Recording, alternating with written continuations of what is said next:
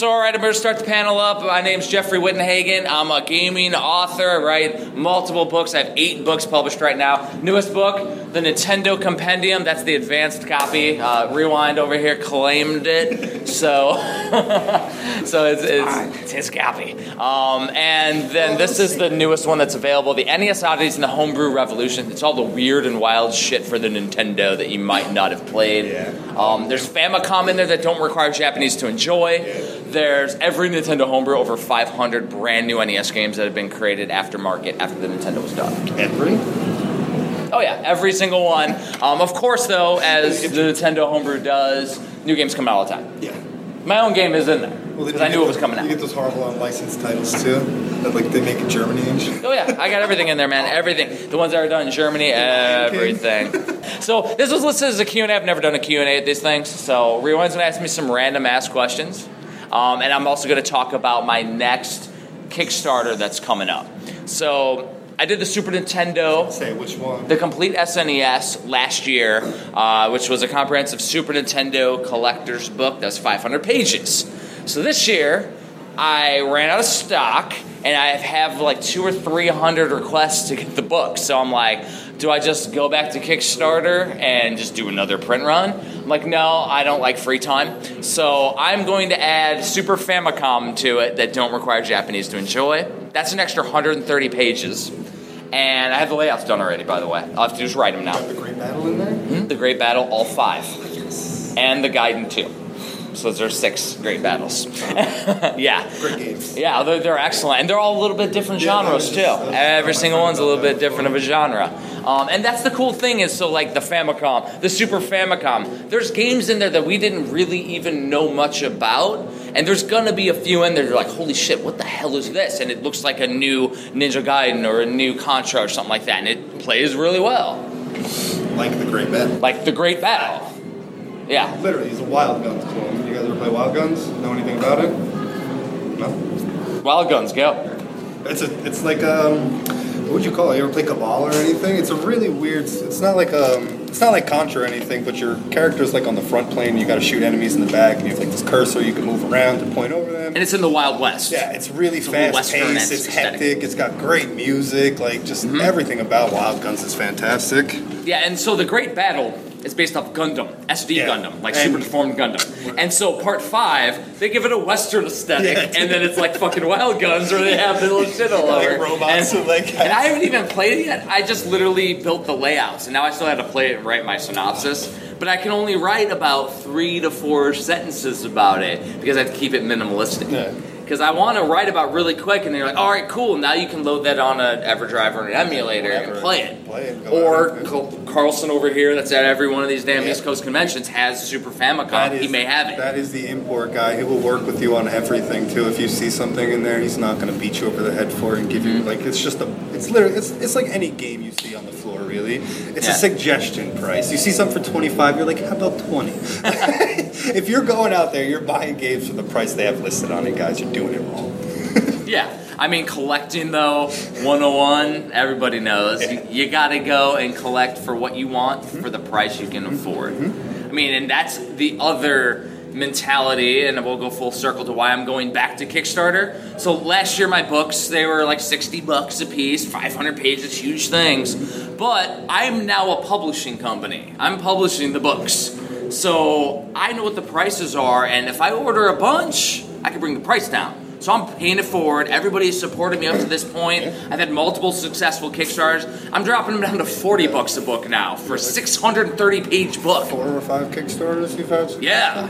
And so like and then I'm what I'm gonna do is make it a collector's piece and have a slip case that you put over it with a lenticle cover that's animated. The new artwork is a collage of the Super Nintendo instead of just like Super Nintendo man. Uh, yeah, I guess somebody liked the Yeah, there's, cover. uh, I and- think it's freaking dope. And the, the original cover was cool. It was done by the guy from Garbage Pail Kids. A lot of people hated on it because it was like Super Nintendo Man. Like I thought it was pretty cool. A lot of people It- thought it it's cool. literally like a, an exaggeration of Bruce Campbell. Yeah. And there's literally a Reddit thread of people trashing that cover. And I'm like, really? I'm like, okay, Or, or maybe even more like Simon Belmont from the cartoon. Yes, like, the- Simon yeah, Belmont like Simon from Belmont. Captain N. and just to put things into perspective before we end this, we're going to read an excerpt from the official guide to Mega Man from Steven Schwartz that I picked up here, and I got a dollar off because I, I bargained. um, and in the back, they do an interview with actually Mega Man. So one of us is going to play the Mega Man voice. We haven't rehearsed or scripted shit. Like it's, it's a Q and A. So uh, so it's like we're we're gonna read it off, and, and it's it's funny as shit. It's it's really bad. It's gonna be good. All right. So, what do you want to know about my mentality? Just ask me whatever. We didn't rehearse shit. So didn't you kind of do like an NES oddities book before you even did the NES book? no, no. The my so he's he's referring to. I actually had a book published by a European publisher in 2010. It was called Hidden Treasures, though, and it was That's every it generation of consoles. I talked about hidden gaming gems. The publisher changed the name from Hidden Gaming Gems to Hidden Treasures. Nothing to do with gaming. Yeah, yeah. And if you could see it, people listening on the podcast, my face was looked like somebody farted. Um, but, but basically, like li- literally, it was hidden gaming gems generation by generation. So it wasn't a comprehensive collector's guide. It was, a, No. little, it's a different stuff. Yeah, but and they're and they're long reviews. so you just basically wanted to expand on it. Um, well, this is more collector's based because my first book, The Complete NES, was me collecting the licensed NES collection, and I kept on getting the same damn manuals, and and I would get the same box that I already had, and I'm like, oh yeah, because I have all the carts, and I'm like, pick up Contra again, a manual because it was a dollar. I hate that. Like, so then I literally wanted a pocket guide. As you can tell, these fit in your pocket, right? No, my books don't do that anymore. But I wanted a pocket guide I could carry on to conventions and go, oh, yep, I already have that fucker. And I hate using my phone Yeah. for that. I hate apps when it comes to that. So the thing was, is when I went to Kickstarter, everybody got the big color version, the, the coffee table book. And then as my books got larger, they wouldn't really fit in a pocket anymore. They'd be a damn dictionary. So I stopped doing the pocket guides. So literally, as I progressed, though, like I had, I was learning Kickstarter. I'm learning everything, and as I evolve, I'm making the quality better, page quality. You know, reaching out, collaborating with people. That's, a, that's another thing you did too. Yeah. Was you had um, your original publisher didn't allow you to come down to the price you have on the books now. No, yeah, They're- yeah, like they were originally sixty. What are they like forty now? Yeah, they're originally 60, now they're 40, and it was And- literally and- the, and the- margins, how much it cost me per book because I was using somebody else. There was a middleman, they're taking a cut. Now, it's me. And the So- quality is like and the quality is better. So, So much better So when they tell me. "Oh no, you can't print on the the inside," like I want freaking awesome ass art on the inside of the cover, so you open it, it's white. and it hits you like right And away. like, and I wanted a bookmark ribbon. I wanted full, full shiny artwork and make it like as Yeah. amazing as possible. Like, I just want the highest possible quality that I could do.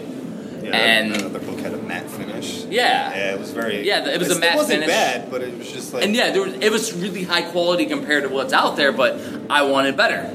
And I want the price to be Yeah. comparable. I want something that I can afford too. Like I want it to be an impulse buy.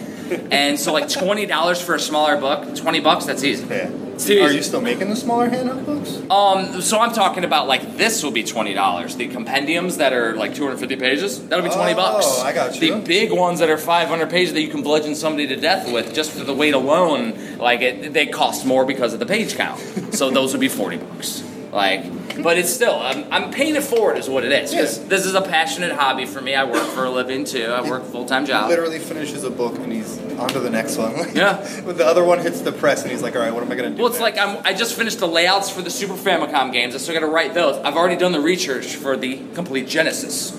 So, and I've already started to get collaborators Yeah, to choose games. I updated the Excel spreadsheet, by the way, All right, I gotta do and all the games are in there now for each each version. All the PAL exclusives, all the the Mega Drive games that don't require Japanese to enjoy. the Sega CD games, 32X. Um, I didn't add those to the Excel, but they're already researched. Um, but yeah, so literally, there's people that are choosing up games, and all the backers on Kickstarter can write as well.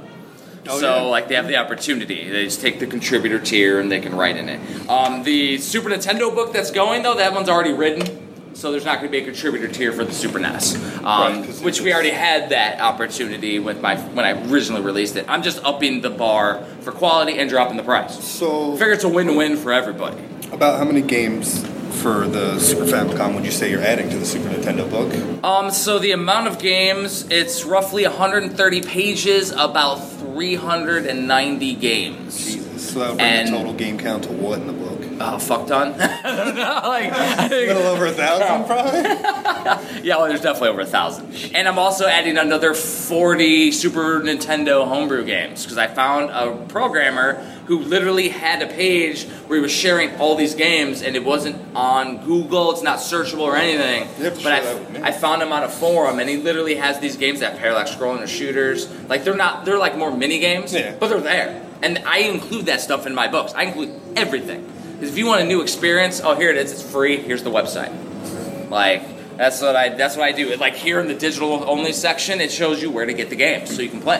So that's half the fun is being able to actually experience something Yeah. new on the NES. Mm-hmm. No, absolutely. Yeah. 110%. Like mm-hmm. when I found Adventure Island 4, Oh, was amazing. It's nothing like the first three Adventure Island games. This one is more of a Metroidvania, and it's like I was blown back, man. And the fact, like, And that's we did- one of two that we yeah. didn't get Yeah, from the we- Adventure Island Well, there's a reason, though. It was the last Famicom game released. They were already done publishing Yeah. games over here Exactly. in America for NES, and it was just we weren't getting that no matter what, man. Yeah. Unfortunately. All right, so and then there is the other Adventure Island game on the Famicom, the Bugutte one, where you literally start with this little bee girl, and then you get Master Higgins afterward, and it turns into Adventure Island. It's another one. Oh, it's just the same running run style, running gun style. we'll Mm-hmm. It's, it. it's yeah, it's, it's the fifth Adventure Island game. Yeah. It's not numbered. no, Yeah, horrible. that's they're, they're both in the game. It's it's okay. It's okay. Meh.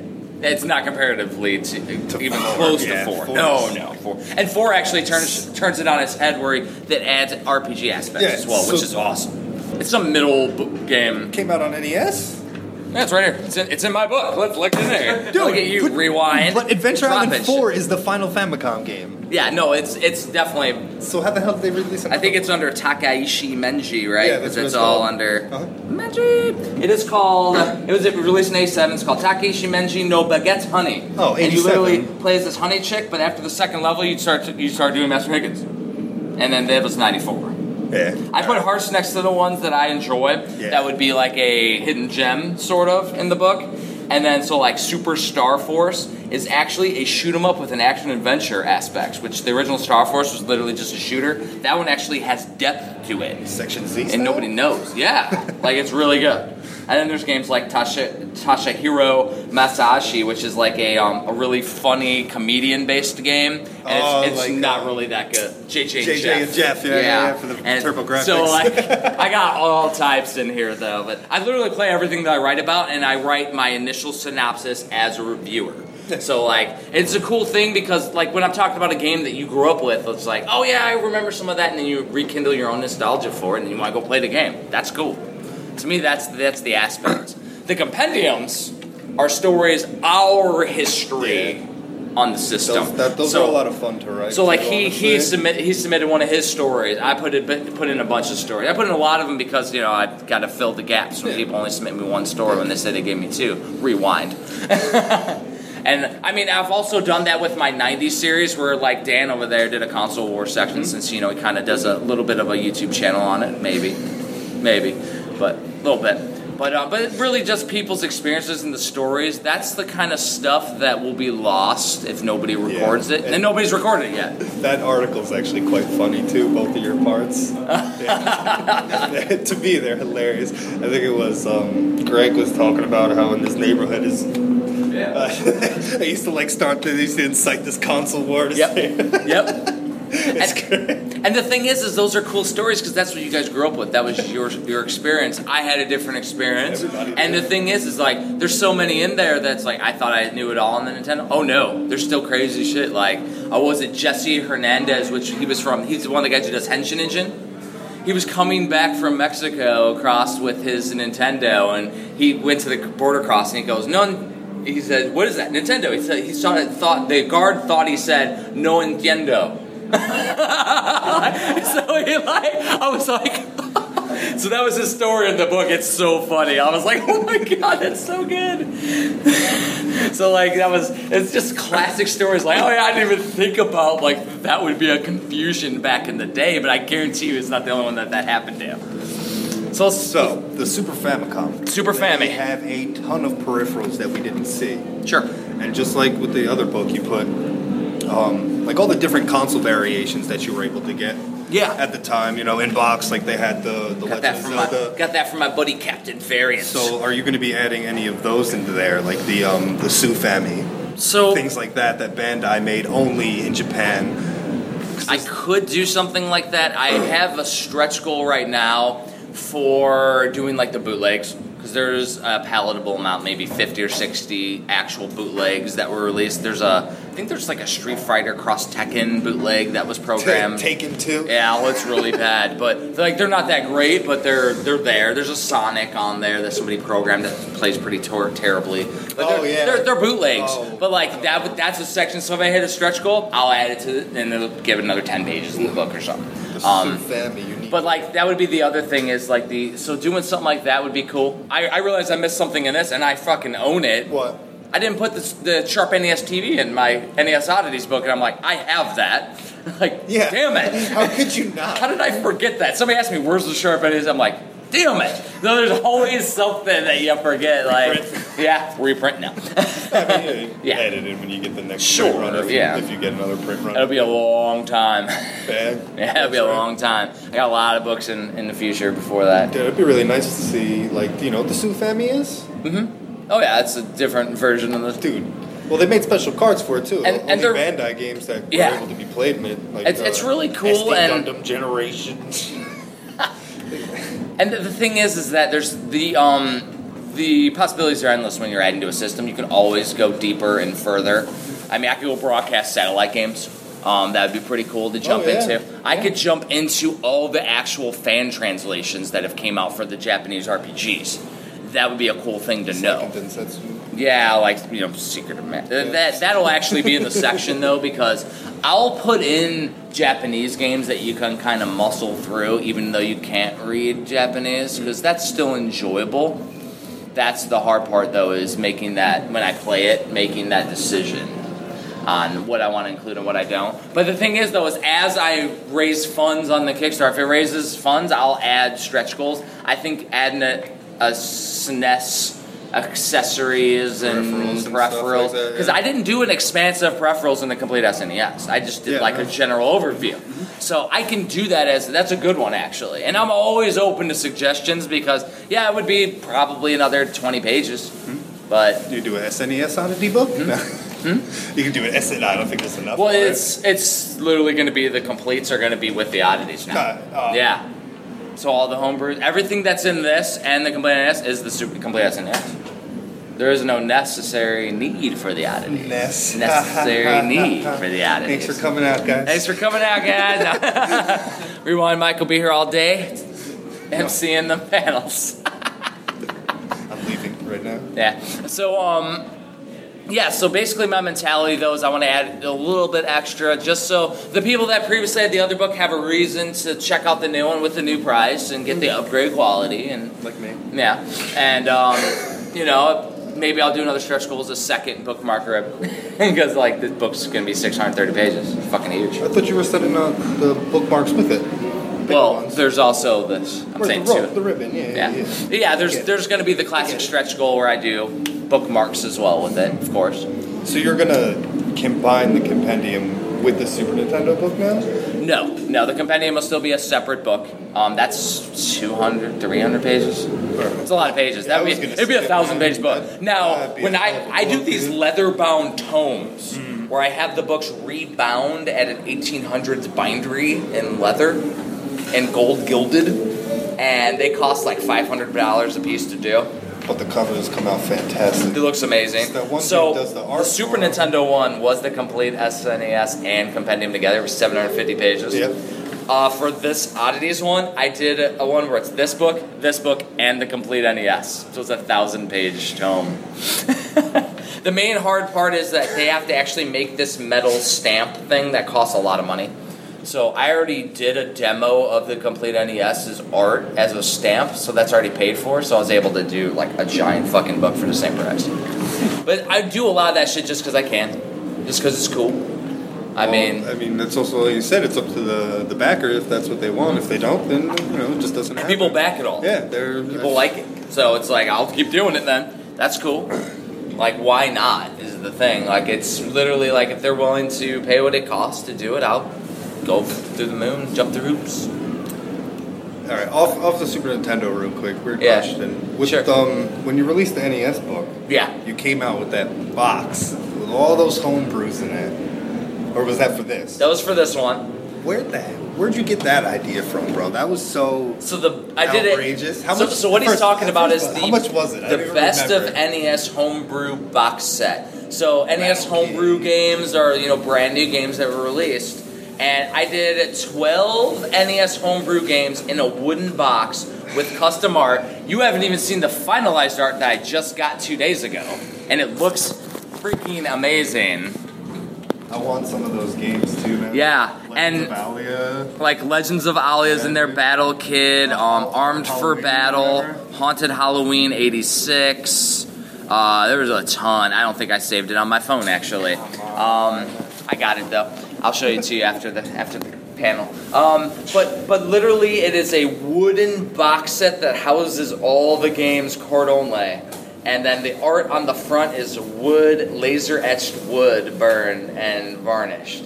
And I think it was six hundred bucks is what it costs to do. Um, I, so literally the You box. a lot with it though, man. Yeah. Like- and so like I told and I told the guys who were making the games like charge whatever like I'm doing this to support you guys. I there people are buying the book. I'm good.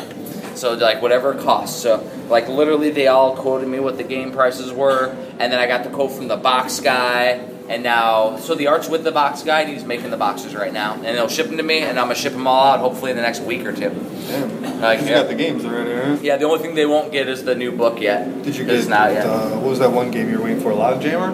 Yeah, I got Logjammer. I was wait. I, ironically, I was waiting for the retro USB games, Battle Kid 2 and um, Assimilate, which were have been out. I almost bought Battle Kid today. Yeah, It's got nothing to do with this. yeah. Battle Kid 2 is excellent. They're both like Mega Man style clones, but you die in one hit. One hit. Yeah. Oh my god. You thought Wow. wow. Huh? It's fun. Yeah. Brutal. Yeah. It really. Well, the, the fun aspect is, is that literally after about four to six screens, you can save. So you can save your process progress. So then when you get past those six screens, you save. Oh shit! Now you can progress a little Save further. state Progress a little machine. further. But, but that's the save in the game. It's a le- legitimate save. So that's the cool aspect is, is that you can continue to make progress with it even though you're dying. I did a um a speed run on the boss fights and got a record on it so that I was able to get the limited edition of part two for for the first Battle Kid. So I have both LEs number twelve and they made thirty three of each. So I got both at Battle Kid and Battle Kid One, Battle Kid One and Battle Kid Two LEs with matching number. So you had to hold hold the highest record in the uh, He, speedrun? yeah, basically Sivak, um, he made Battle Kid purposely because he's a speedrunner. He likes speedrunning Mega Man. Right. And so you could literally hold right, and if you figure out the timing, you can go through the whole game. Go. Yeah. And that's a really cool aspect of it. So what he did was he just did a competition after Battle Kid 1 when he was doing Battle Kid 2, and he said, I'm going to do this competition. Whoever gets the top time uh, gets to buy a copy of Battle Kid 2. And the rest he was like giving away to friends or auctioned off for a ridiculous amount of money. Is that why they have one in here for seventy bucks? I, that's probably just the normal edition. It's green. It's probably just the normal Uh, edition. Yeah. So the uh, limited edition has like a little bar on it, and it came in a it came in a clamshell case, which he did a clamshell case, which is the only boxed version Yeah. of their first first Battle Kid was in the limited edition run. So This is the second copy on, on the floor here today. There's no somebody Battle Kid has two? Battle Kid one. Oh, oh, one. Battle Kid one Yeah, seventy bucks. in a box. No, it's loose. Yeah, it's probably the normal He release. has it in like one of those plastics. Now, I mean, if you go to retrousb.com, it's still for sale there. So I don't Yeah. know if like you're just paying for a convenience charge to, to get it now. No. And they, of course, those are all in here. I actually split up the homebrew section by released games, digital games, limited editions, which I tried to estimate the amount available, uh, if, if known, or I put unknown.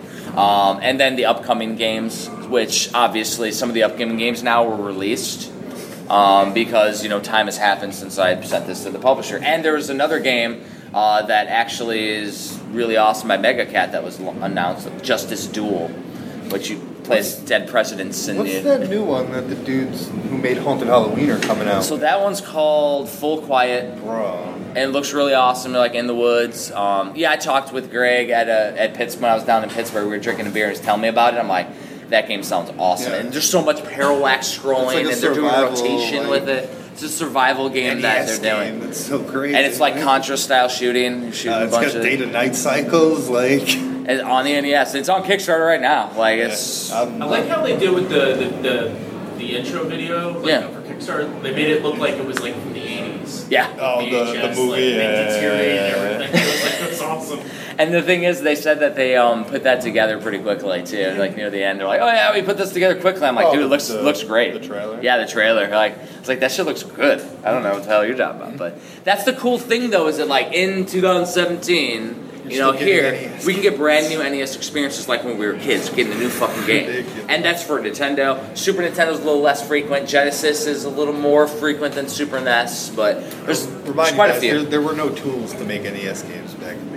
No. Everything was literally made from scratch. There was Yeah. no tools at all for the creators. Exactly. So like these people that are making games now are out of their mind. Like Yeah. I, I wouldn't even comprehend coding for an NES like at all. Well, if you want to comprehend the madness of coding, follow Joe Granado online. He posts these blogs about the pulling his hair out programming uh, Mystic Searches that he's working on, an action RPG like Zelda where you can jump and shit. And like he's posting the coding parts too, but he's like, "Oh yeah, I wanted to change this one thing, and it broke the whole fucking game and wasted a whole month of my time." Like I'm like, "Holy Coding's shit!" Coding's a bitch. If you make one thing a capital letter instead of lowercase, your whole Oh yeah. your whole thing is messed up. Absolutely, and it gets crazy.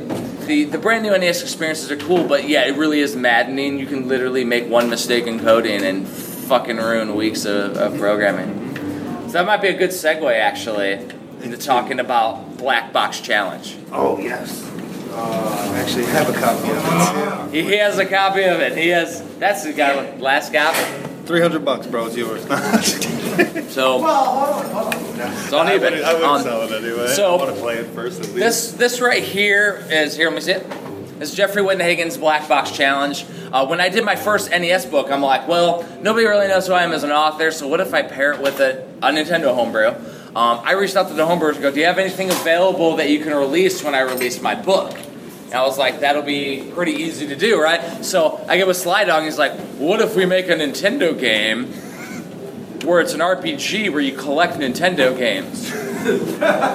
and we call it Black Box Challenge, where you collect the NES Black Box games, you know, and we'll call it Jeffrey Wittenhagen, you know, kind of like Danny Sullivan's Indy Heat. And I go, oh yeah, like Mike Tyson's Punch, all right? He's like, no, Danny Sullivan's Indy Heat. and I'm like, dude, okay. Um, so, anyways, he's like, yeah, but not only are you gonna play the games and collect them, but when you get the game, you're gonna go back to your house in the game, and you're gonna play a mini game based on that. That's going to unlock your abilities in the RPG. And he made it, and it's fucking amazing. It took him two years though. Speaking of NES code, two years. It took him two. He's like, yeah, I'll have it done, and this was in 2015. I'll have it done by November. I'm like, so I put April. I put I added six months to. it. I put April 2016 as the due date. I was like, yeah, I'll give you an extra six months, no problem. Like that way, you have some time. Mind you, people backed it too, so they were waiting for this. So, be- so the first issue that he made when he was programming this, as a programmer, is he's like, I'm going to do four-way scrolling, which is a bit when you do the coding that you select. Here's the problem: none of the emulators support that. The emulators, even.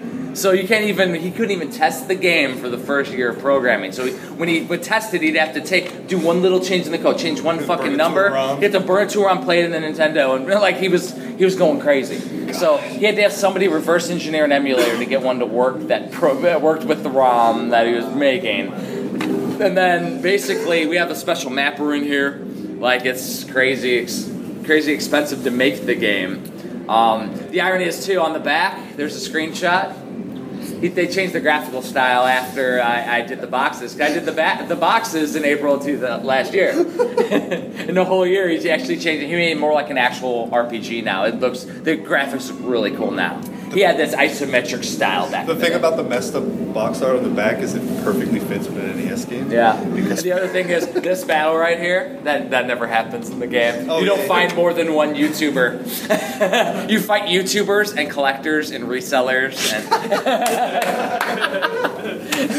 there's like this really big fat chick, and she's called a hoarder, and she gives you more manuals than the other guy than the normal collector. And so, but the thing that's really cool about this though is that there's even a like a, a world record holder in the game. It's called Chad. And he like challenges you to, to, to beat his score when you go play it. And then it shows like it'll show like Chad's score on the actual thing. You got to beat his score.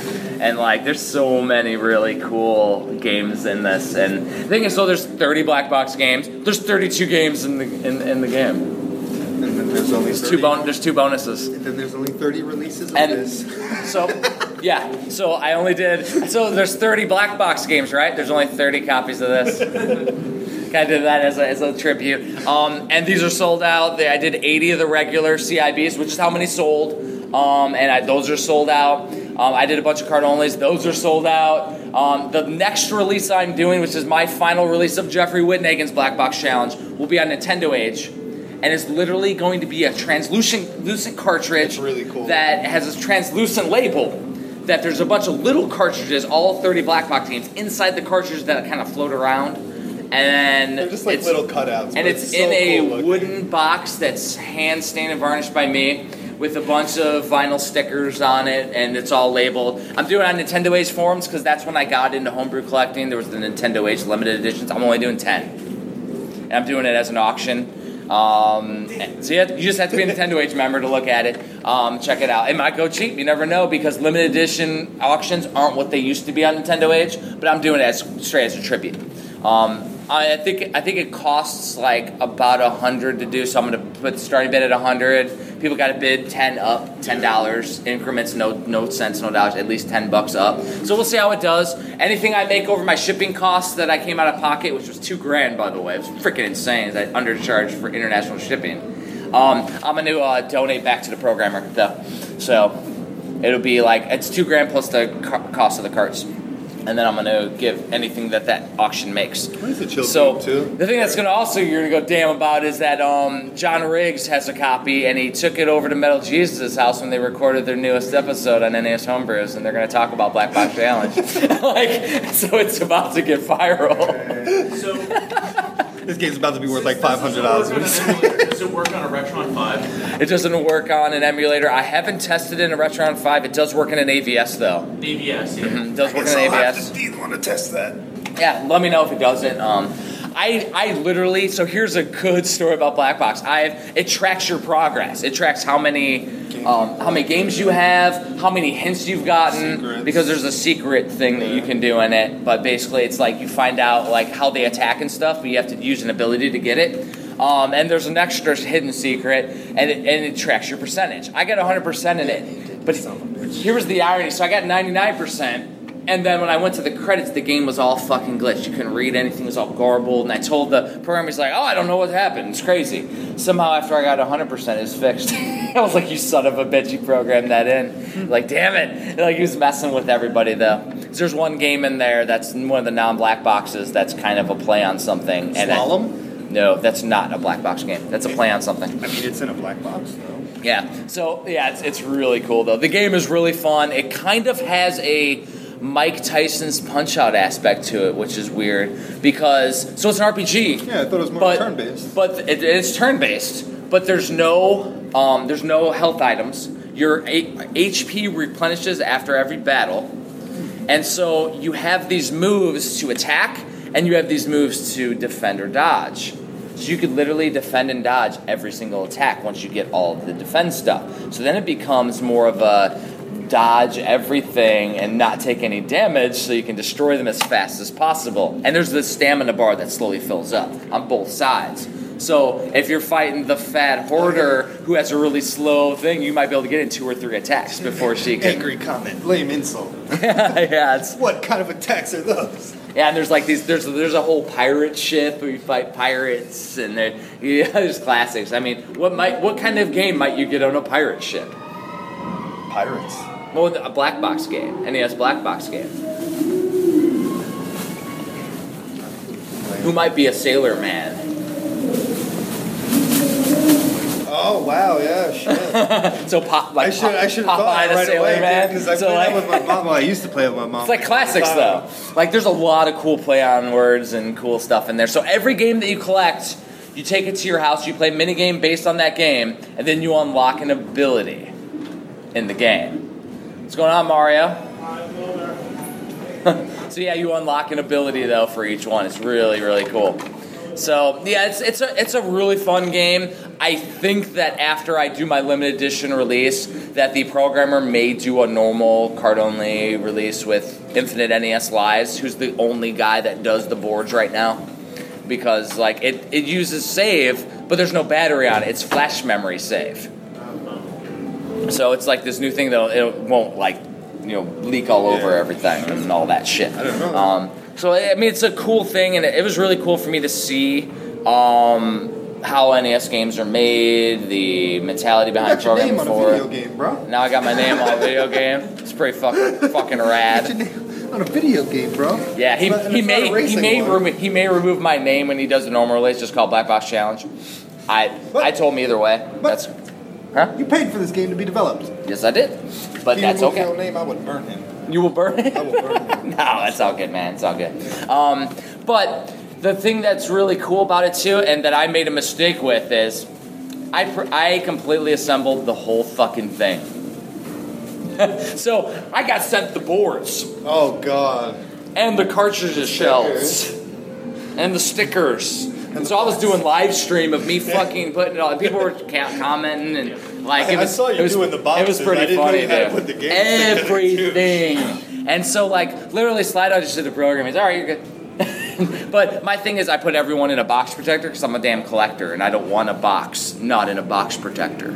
I like, agree. like, and the thing is, that's also double protection. So when I ship it in the box with bubble wrap, even if they jump on the damn thing, at least you got an extra layer of protection, so it won't come fucked up when somebody gets it.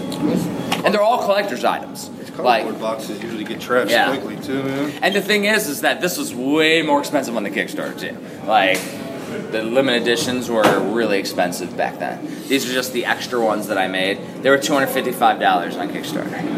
I'm forever grateful. Yeah, yeah. So I just had a couple extra ones. I'm like, well, people need to play this game. That's my thing, and that's always been Sly Dog Studios' mentality too. Is they want people to be able to play the games. So I want to get these all out so that way, if he can do a regular edition run, it probably won't be with the artwork because it's, I'm on it. If he removes my name, but so the other thing I'm doing because I'm a writer, I'm doing a strategy guide for the game. But I'm not doing a normal strategy guide. That's awesome, I'm going to do a Worlds of Power style narrative about Black Box Challenge. I was telling him about those books. And I'm not gonna. I don't think I'm gonna do it. I was gonna do initially do it choose your own adventure, but that would be a fucking nightmare. So I think I'm just gonna literally do the narrative. I already wrote the first three chapters before you even get out of the initial house, and it's really fun. And I, I made it really cool. And it'll literally give you hints on if you get stuck somewhere.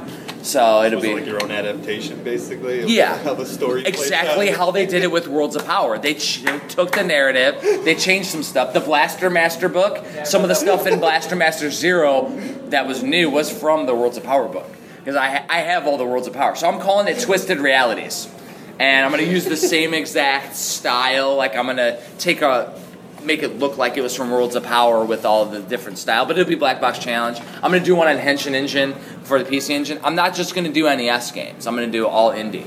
So anybody who's an indie developer that wants a cool ass narrative book, I'll do one. They're gonna take some time to come out because I'm working on massive fucking collector Yeah, books dude. too. But I'll make it happen. As you can tell, he's got a passion for writing about video A little games. bit, a little bit. Dan's like, how the fuck do you do? I'm OCD. Like that's how I do it. I'm obsessive compulsive. I can come here and do public speaking too. It's fine. But like, like it's just, it's just really fun. Now here's the thing, which is gonna blow people's mind.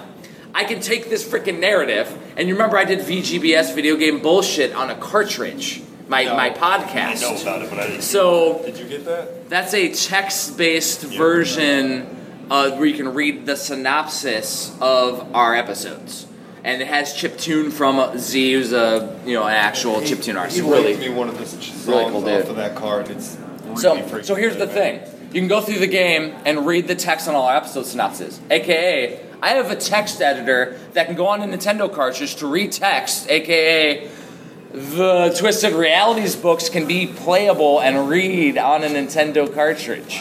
I could release an NES version of my strategy guide that you could play on an NES and read it with music. I have the text editor for The Legend of Zelda 2. Yeah. So, I mean, I think that would be pretty freaking rad. I got a guy, actually, the guy who does Henshin Engine is going to do a version of Black Box Challenge, but do a collaboration of all the characters from the Black Box games.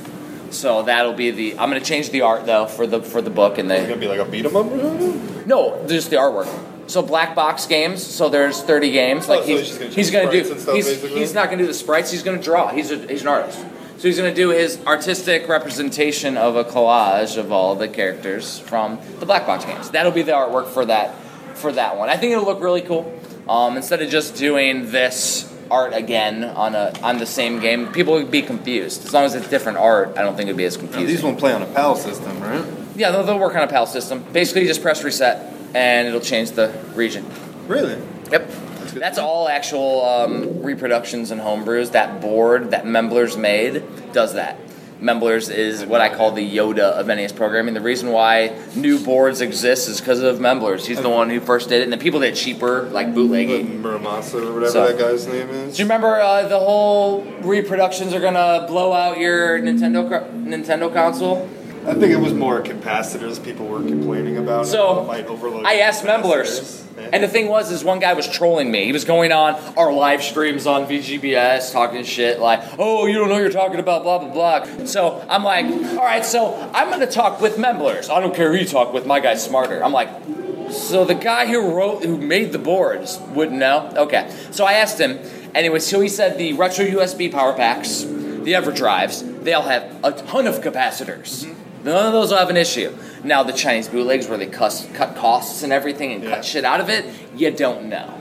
Um, it could, but it, is, is it going to produce enough heat to fry your system? No. Yeah, that's the other thing. Dude, that's like the, the the Street Fighter 2 thing. Yeah, so on the Street Fighter 2, I don't It know if you guys realize like the the- repro that um, Capcom is commissioning uh, from, making them, from the right? Retrotainment guys. I was gonna say the dudes who Um, are making uh, I think it's a cool little collector's piece that the re- Capcom's actually licensing a reproduction game. It's cool. Um, it's not for me, but it's cool. It's literally an unmodified ROM of Street Fighter Yeah. 2. It doesn't even say like you know 30th anniversary when you fire it up or 20th. No, 20th? no, they didn't edit the code at all. Nothing.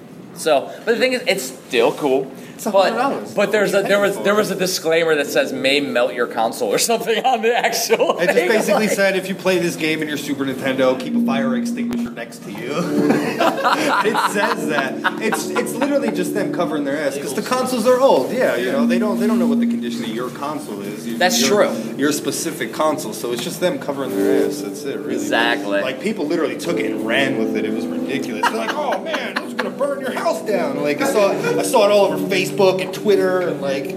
Like guys, common fucking sense, man. Come on, Yeah. dude. You know it's not gonna set your system on fire. What are you stupid? You just started collecting. You just started playing video games. You think, ge- if anything, I think Street Fighter Alpha Two would set your Super Nintendo on Now, fire. now that actually gets your system really. Here was the thing that was it. pretty crazy though. So the guy was the one guy that was you know friends with the guy who wrote the article. Where was was mad. And I had an EverDrive in my Versus Red Tent arcade, which has a converter to play Nintendo cartridges in it. So I had this this cartridge converter in a Play Choice 10 slot that had a uh, converter to play my Famicom EverDrive in it. So it was like this multiple something from like the Sega Genesis. This is good acoustics in here, by the way. Fucking awesome. Um, You're nailed that. Thanks, Paul. um, but anyways, though, like, tell them, yeah. Do you guys want you guys want the sound system on to speak? For you? No, we're good. We're just talking shit.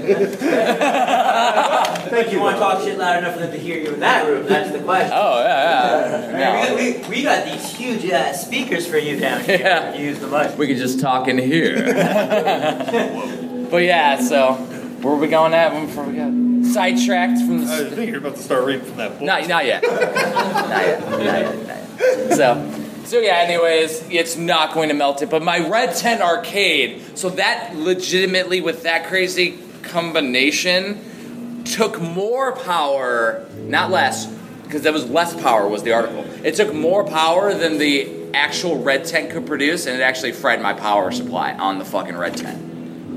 Um, I replaced the power supply. I didn't solder it or anything, which I could have. I don't know how to do that. Um, but I replaced it. Works fine. I'm not putting any EverDrives in it. I have a homebrew in mine right now. It's called Kevin Power in Too Many Games, which was a convention exclusive a few years ago. Run over people in too many games. You run over people as a car. So- my daughter plays it. She loves it. Five year old. The So- only one I know from too many games. So before it gets too late, let's let's read the official guide to Mega Man. I found this here at AVGC. It's written by Steven Schwartz in 1991 by Compute Publications. The reason why we're reading it, so this is like a guide. There's really cool hand-drawn art in here. Even the energy tank is kind of off-cantered. It's pretty cool though. Like I like that it's custom. Um, and they do a lot of little screen Oh, the grabs. cheese, the Somebody password. had their actual passwords in there. That's Dan cool. saw this. Dan that. saw this, was looking through it, and I'm like, but what Dan saw that nobody else who saw this book at the convention saw is what we're about to read in the back here. So who does the better Mega Man voice, Dan? You or Rewind? Yo. Let- Wait, come over here and so we can record it. Let's let's hear your Mega Man voice. And are we gonna do the Mega Man voice or the Mega Man voice? Do this Mega Man voice. Let's hear yours now. What you want, the cartoon or the, the show? Let's make us s- s- compete. That's that's his voice. Well, I don't know. Oh, Kind of like what he sounds like. Pretty good. I don't know. and we'll smoke the pack of he sounds like a Mentos. frog, pretty much. Let's let's That's what Mega sounds like. So, so this is an interview with the actual character Mega Man. I think you guys should switch off verses. That's what we're gonna do. So we're gonna have Rewind Mike and, and Dan over here from Council Wars switch off. Huh? Uh, no, no. Five minutes. Oh no, this is gonna take six minutes. We're good. All right. So, although Mega Man can't speak, he does have a handy communications port built in his left end effector. We hooked a video terminal to the port and allowed the author to talk directly to Mega Man's central processing unit. so this, so I'm playing the part of Steven Schwartz, and Dan and Rewind will be playing the part of Mega Man. So, now that the great mining wars are over, at least for the time being, we're grateful that you're taken that you've taken time out of from your vacation to talk with us. What exactly does a robot do on vacation? Go ahead. We do just what humans do. Sit by the pool, sip WD 40 coolers. Actually, it's summer now. I suppose I should be drinking a lighter weight oil. Ah, ah, ah. Can you hand me that turtle wax, please? I don't want to burn. That answer is hardly what we'd expect to hear from a robot. Dr. Wright. Dr. Wright? Yeah, that's what I just said when I read it. Right. Dr. Wright recently developed a chip that gave me a human like personality. I guess it's like being a super warrior wasn't enough. He wanted to be lovable too. now I have an emotional presence and maturity of an adult male. So you'd better think twice about cutting me off on the interstellar freeway. Just kidding. Let me just ignore that. now that Capcom simulations of your great battles have made you so popular, our readers have many questions about you. First, what are you a man, machine, or both? Well, actually, I'm a 100% robot, all machine, baby. Technically, because I was designed to look like a human, I could be considered an android. Before the first great mining war, how did you escape Dr. Wily's programming? I hid in a broom closet. No, it was really just an accident. Dr. Wright had taken me to a remote lab for a quick tune-up and an oil change. So I wasn't around when Dr. Wily was doing his dastardly work. Where do you live when you aren't wandering around the galaxy making things safe for democracy? Oh, democracy. I mean, democracy. Dr. Ray constructed a special pedestal for me in his lab. When I stand on it, pop open panels on the bottoms of my foot pads automatically slide back. I'm fed a constant stream of energy through these pedals, enough to keep me in constant state of readiness should I be called into battle. That's what I do instead of sleeping. During the day, we use the lab's advanced monitoring equipment to keep an eye on the mining plants. Mining planets. planets. Where's Rush? Why don't I see him around? Oh, true. Hey, robot dogs need a break too. He's probably chasing the mail truck again. he caught it last week. We had to bring in some heavy duty excavating equipment to dig it up. It's like a monologue. You should have seen the mess. There were publishers clearing house envelopes everywhere. There's something you should know about Rush. When Dr. Wright designed him, he made the mistake of patterning Rush's brainwaves after those of a Malamute puppy. Malamute puppy. Rush is playful and loyal, but not as bright as we'd like him to be. I guess I should be grateful that he's willing to transform on command when I asked for the Rush jet.